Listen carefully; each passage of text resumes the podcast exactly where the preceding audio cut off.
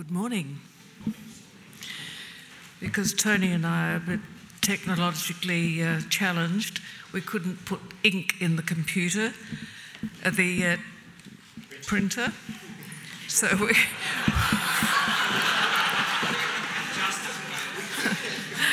so I'm reading from the Church Bible, um, which is on page, and uh, it's John 14 on page 1675. Jesus comforts his disciples. Do not let your hearts be troubled. You believe in God, believe also in me. My Father's house has many rooms. If that were not so, would I have told you that I'm going, going there to prepare a place for you? And if I go and prepare a place for you, I will come back and take you to be with me, that you also may be where I am. You know the way to the place where I'm going. Thomas said, Lord, we don't know where you're going, so how can we know the way? Jesus answered, I am the way and the truth and the life. No one comes to the Father except through me. If you really know me, you will know my Father as well. From now on, you do know him and have seen him. Philip said, Lord, show us the Father, and that will be enough for us. Jesus answered, Don't you know me, Philip? Even after I have been among you with such a long time. Anyone who has seen me has seen the Father. How can you say, Show us the Father? Don't you believe that I am in the Father and that the Father is in me? The words I say to you, I do not speak on my own authority. Rather, it is the Father living in me who is doing his work. Believe me when I say that I am in the Father and the Father is in me, or at least believe on the evidence of the works themselves. Very truly, I tell you, Whoever believes in me will do the works I have been doing, and they will do even greater things than these, because I am going to the Father. And I will do whatever you ask in my name, so that the Father may be glorified in the Son. You may ask me for anything in my name, and I will do it. Jesus promises the Holy Spirit. If you love me, keep my commands, and I will ask the Father, and he will give you another advocate to help you and be with you forever. The Spirit of truth. The world cannot accept him because it neither sees him nor knows him, but you know him, for he lives with you and will be in you. I will not leave you as orphans, I will come to you. Before long, the world will not see me anyway, anymore, but you will see me because I live. You also will live. On that day, you will realize that I am in my Father, and you are in, me, and I am in you. Whoever has my commands and keeps them is the one who loves me. The one who loves me will be loved by my Father, and I too will love them and show myself to them. Then Judas, not Judas Iscariot, said, But Lord, why do you intend to show yourself to us and not to the world? Jesus replied, Anyone who loves me will obey my teaching. My Father will love them and we will come to them and make our home with them. Anyone who does not love me will not obey my teaching. These words you hear are not my own, they belong to the Father who sent me. All this I have spoken while still with you, but the Advocate, the Holy Spirit, whom the Father will send in my name, will teach you all things and will remind you of everything I have said to you.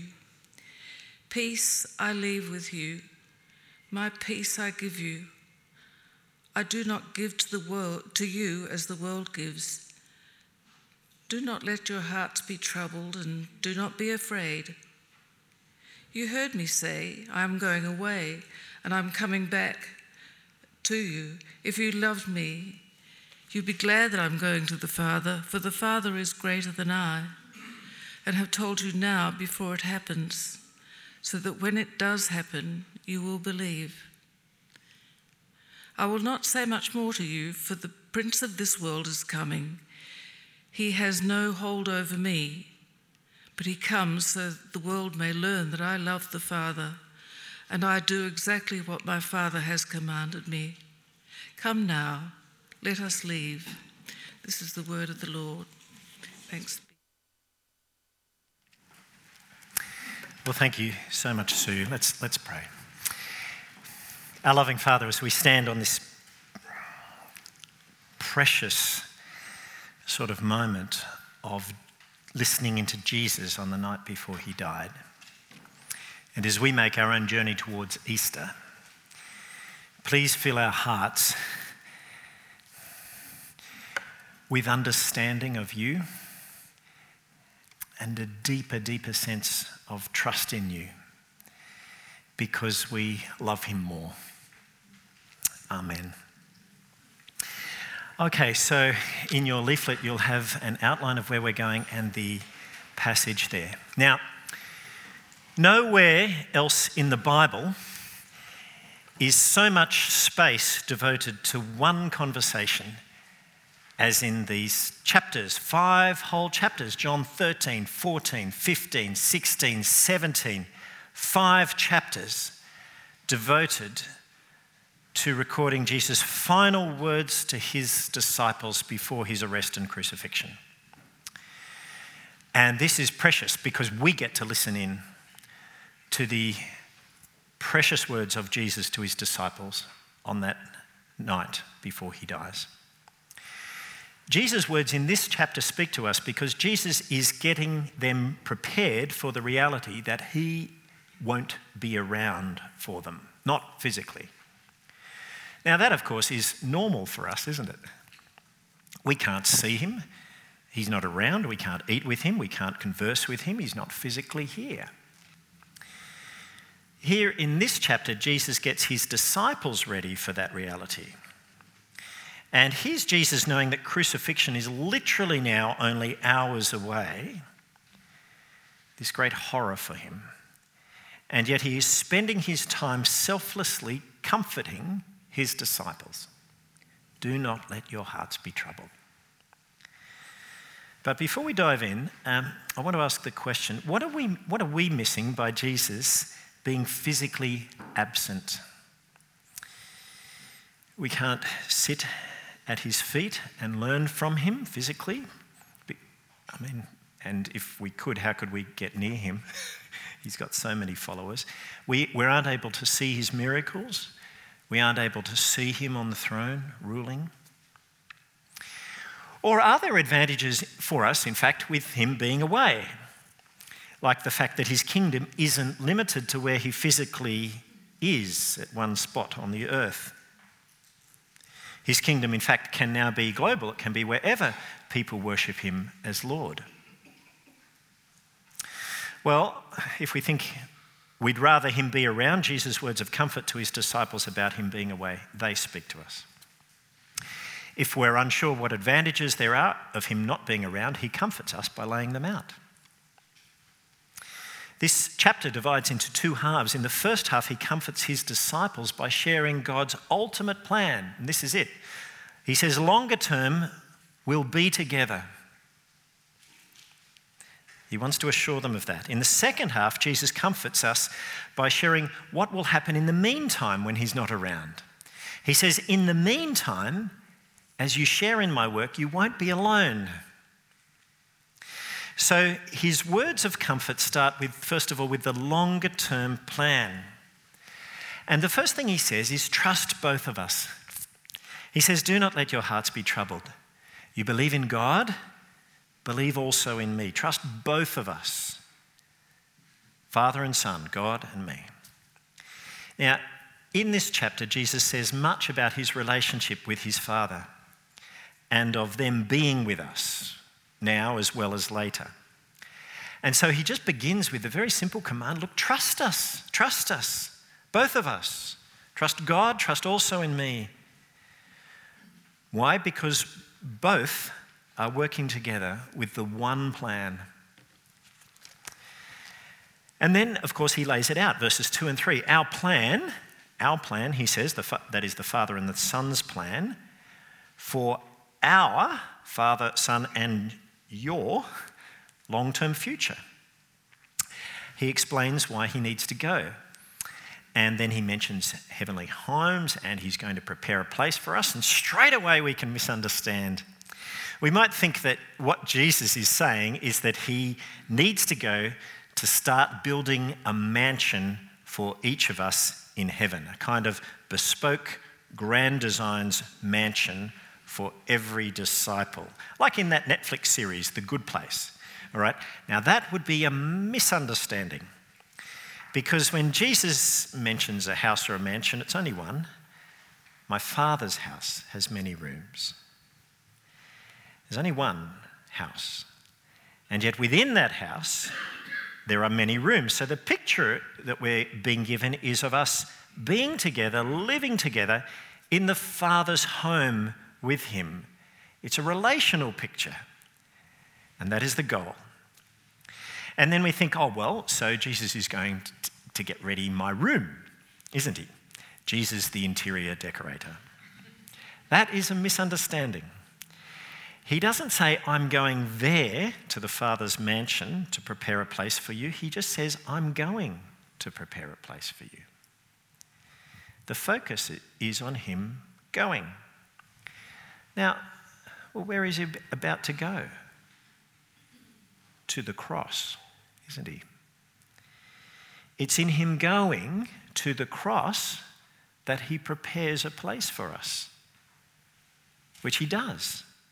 Because at the cross, when you think about it, he reconciles us with the Father, he pays our admission price, he cleans us up, he removes our guilt stone clothes, he washes us clean in his blood, and then he gives us his own robes of righteousness to wear. By going to the cross, Jesus prepares a place for us in our Father's house. That's why he has to go. You can't get in without him going, he has to go. But then he says, Look, if I go and prepare a place for you, I'm also going to come back and take you to be with me. And he's, of course, speaking about his return on the last day. And the ultimate goal is that you may also be with me in my Father's house. That's the plan. And so he says, Trust us. Look, our long term plan is for us to be together. That is why I am going, but that's why I'm coming back for you. And then he says, Well, don't worry, because you know the way to the place where I'm going. Now, again, when we hear that, like Thomas, we think in terms of maps and directions, don't we? Very physical. But again, we misunderstand because Jesus is speaking relationally. He says, You know the way. Lord, we don't know where you're going. How can we know the way? Very physical, practical. Thomas, I am the way and the truth and the life. No one comes to the Father except through me. He's talking about himself being the way to the Father. Now, that is the main idea he's saying. He's not saying three separate things I am the way, the truth, and the life. Uno, due, tre. He's saying the main thing is the way. The reason why he's the way to the Father is because he is the truth, and the reason why he is the way to the Father is because he is the life. Have a think. For Jesus to be the way to the Father, he has to be the truth, doesn't he? In fact, he is so much the truth that he'll say, The Father is in me and I am in the Father.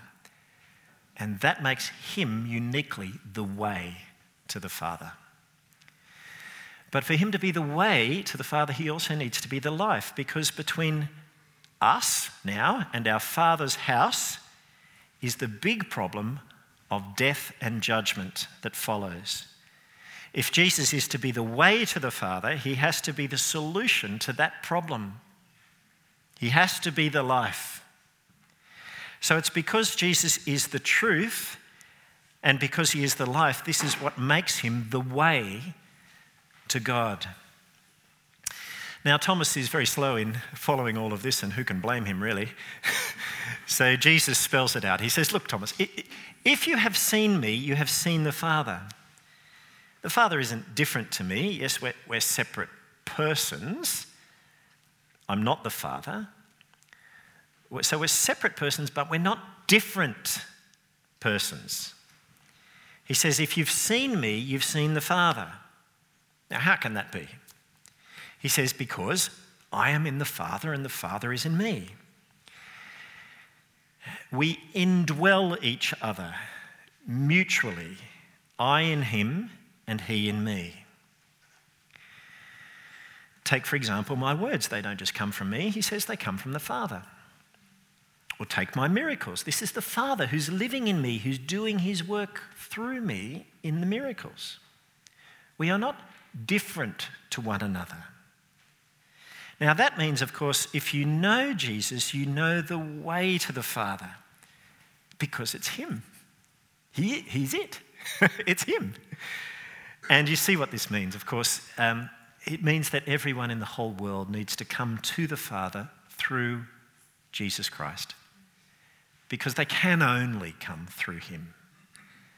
Because no one else is the way. Why is no one else the way? Because no one else is the truth. And no one else is the life. Now, you see what this means, don't you? It means that every other religion, when assessed according to the criteria of connecting us to the true and living God, every other religion has the word failed stamped on their report card. On his deathbed, Buddha is recorded as of saying by his followers, I have not found the truth, I am still searching. Jesus Christ said, I am the truth. And he was recognized as such. Gandhi, the great Hindu figure, when he read the Sermon on the Mount in the Bible, he said, Jesus Christ is the greatest ethical teacher who has ever lived. And yet, isn't it interesting that Gandhi, though he said that, never actually became a believer in Jesus himself? So, on the issues of revealing the truth about God and having an answer to death, no other religious figure actually gets close to Jesus who claimed oneness with the Father, and this made him himself the sole way to God. Now, that's provocative to us. To the disciples, on that night, it wasn't provocative, it was comforting. Know Jesus, they knew the way to the Father, and to being with Him and being with Christ together forever. That's the long term plan. And so, now, what about now in the meantime? If He's going, are we left alone? And this is our question too. Every follower of Jesus longs or has longed to be with Him you know, wouldn't it be lovely to see him, to experience his words of welcome, his comfort in your life, his healing of you, the, just the fellowship of being with him, who you know as your Lord? Well, in the second section, Jesus comforts his disciples when he's absent. In that, in the meantime, he says, As you share in my work, guess what? You will not be alone. This is his assurance. And we think, well, how is that true? And he makes a few points. He says, first of all, I'm going to answer your prayers to do my works. Now, I want you to look at verses 12 to 14. Jesus' promise there is so amazing that most of us, I think, gloss over it as too good to be true. But I want us to look at it, so please open it up and have a look because it is astounding. Jesus says, Very truly I tell you, whoever believes in me will do the works I have been doing. And they will do even greater things than these because I am going to the Father. I'm just listening for the sound of all your jaws hitting the floor. You didn't hear it. He says it again. And I will do whatever you ask in my name so that the Father may be glorified in the Son. Now, just in case we didn't believe it the second time, he says it once more. He wants us to get this. Verse 14 You may ask me for anything in my name, and I will do it.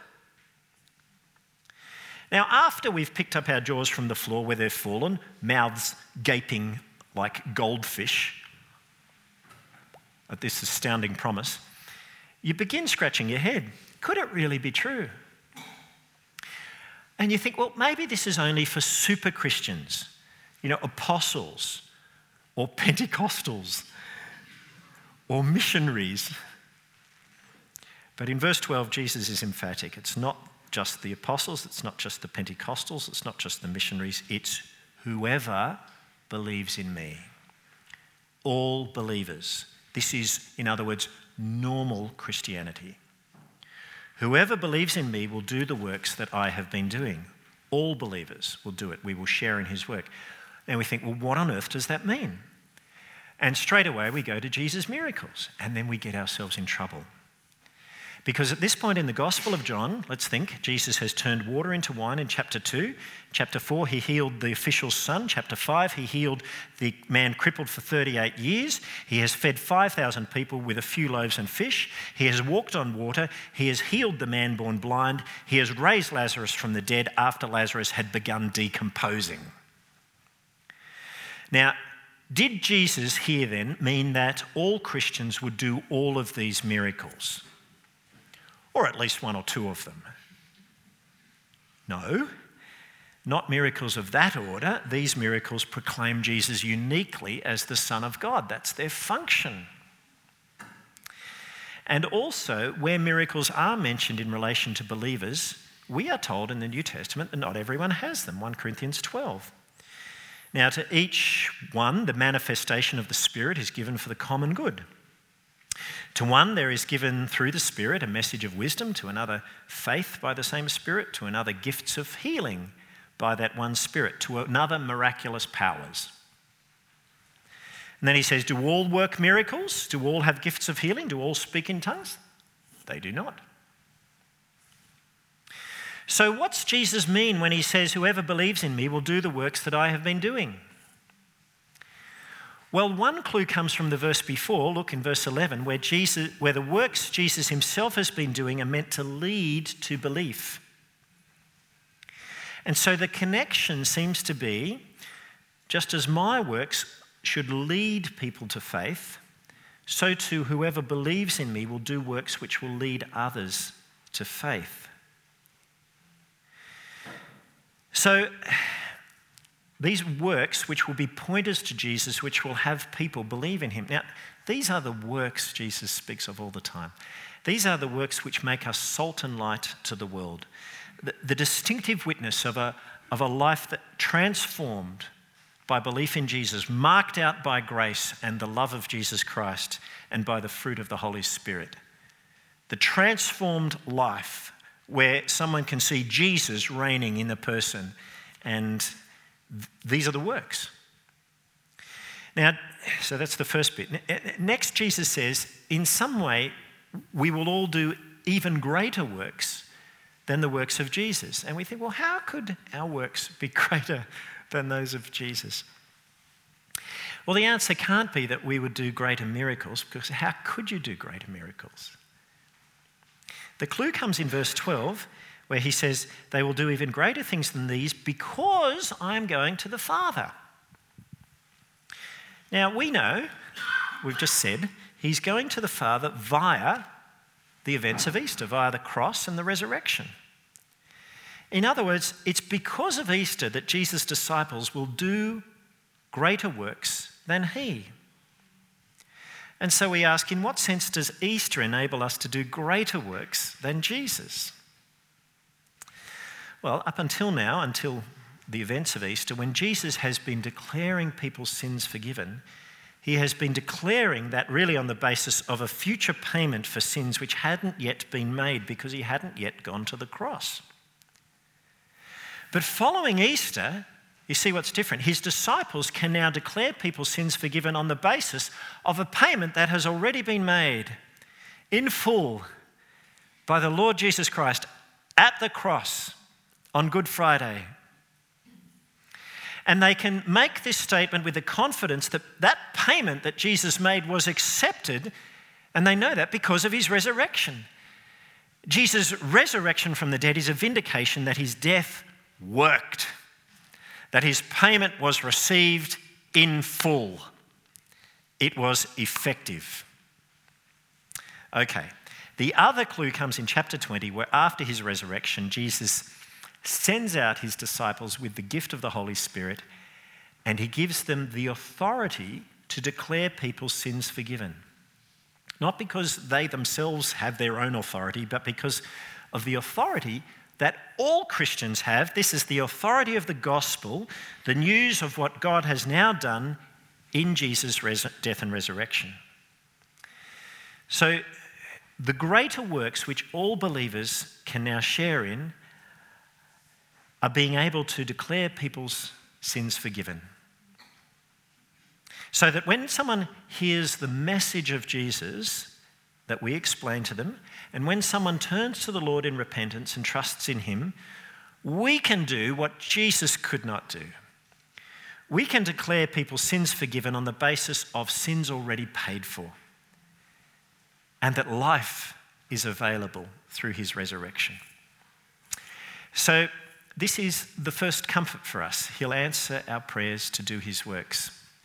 That was rather long, but it needed explaining, okay? Next, you'll have the Spirit as an advocate. Now, over the next few chapters, Jesus will say much about the Spirit. But in verse 16, Jesus promises that he will ask the Father and he will give you another advocate to help you and be with you forever, the Spirit of truth. He'll be known by you, the one who lives with you and will be in you.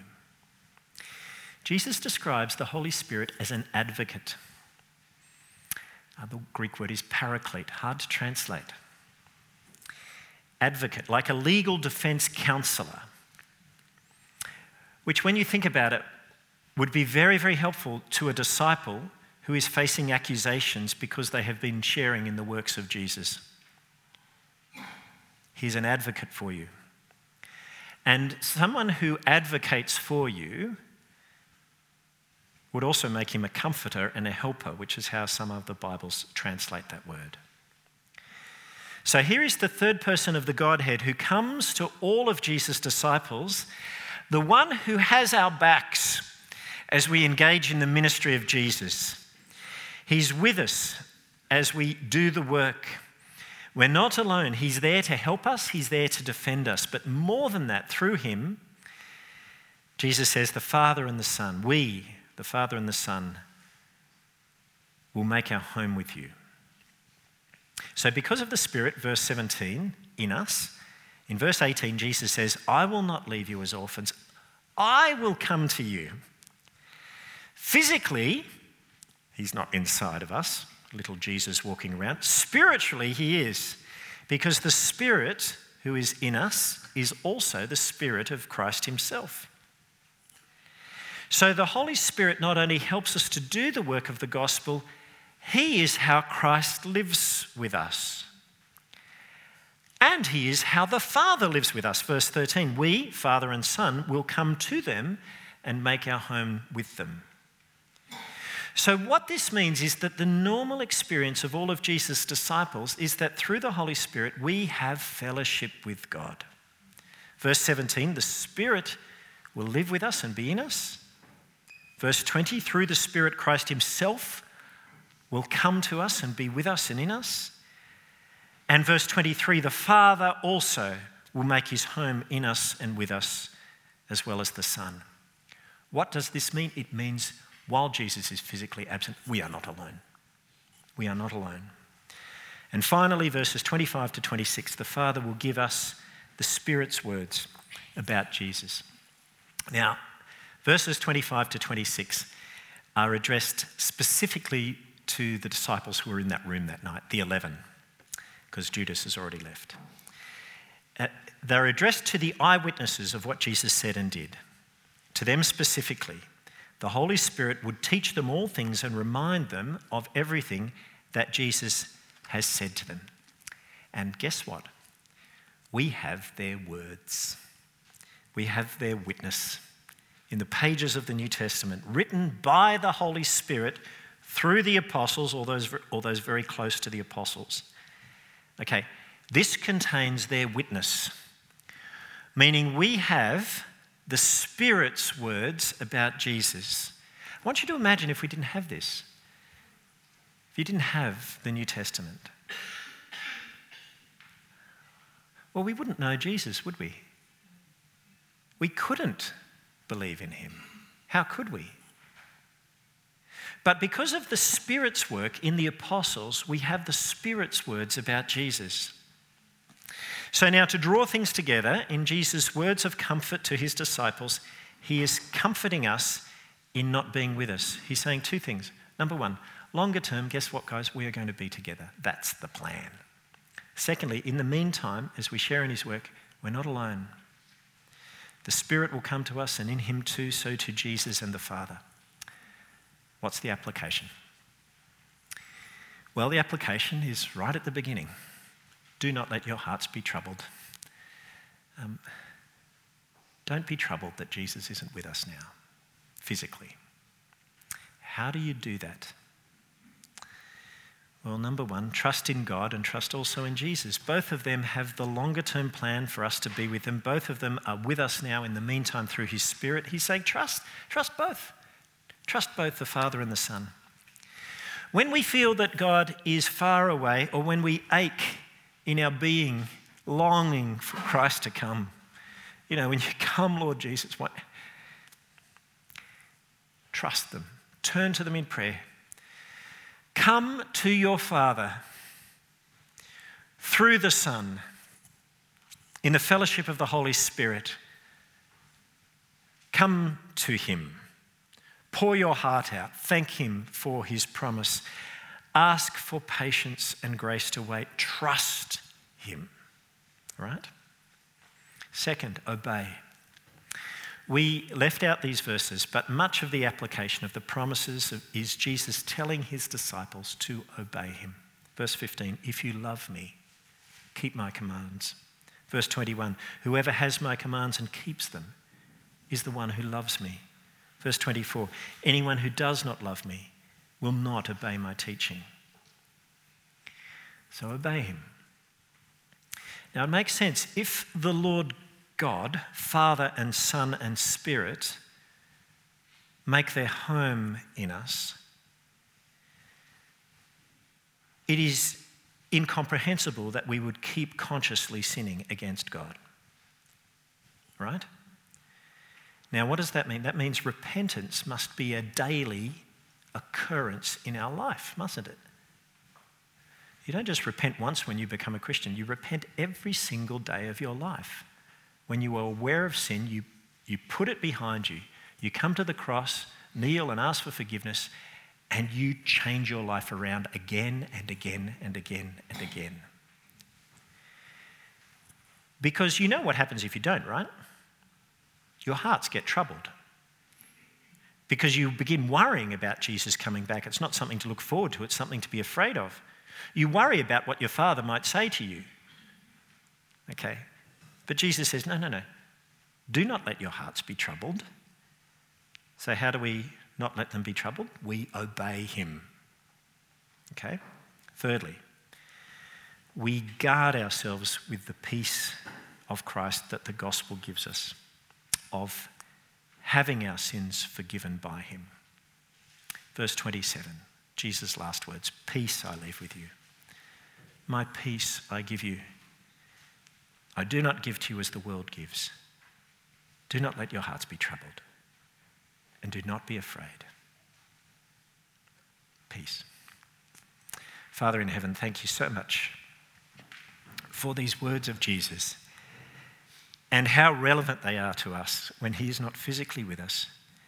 Thank you for the bigger plan that we will be together with you, our Heavenly Father, and with your mighty Son in the fellowship of the Spirit. We look forward to that day when Jesus comes. But in the meantime, we give you thanks and praise that we are not left alone. And so help us, Father, to trust, to obey, and to hang on to the peace of the gospel. Amen.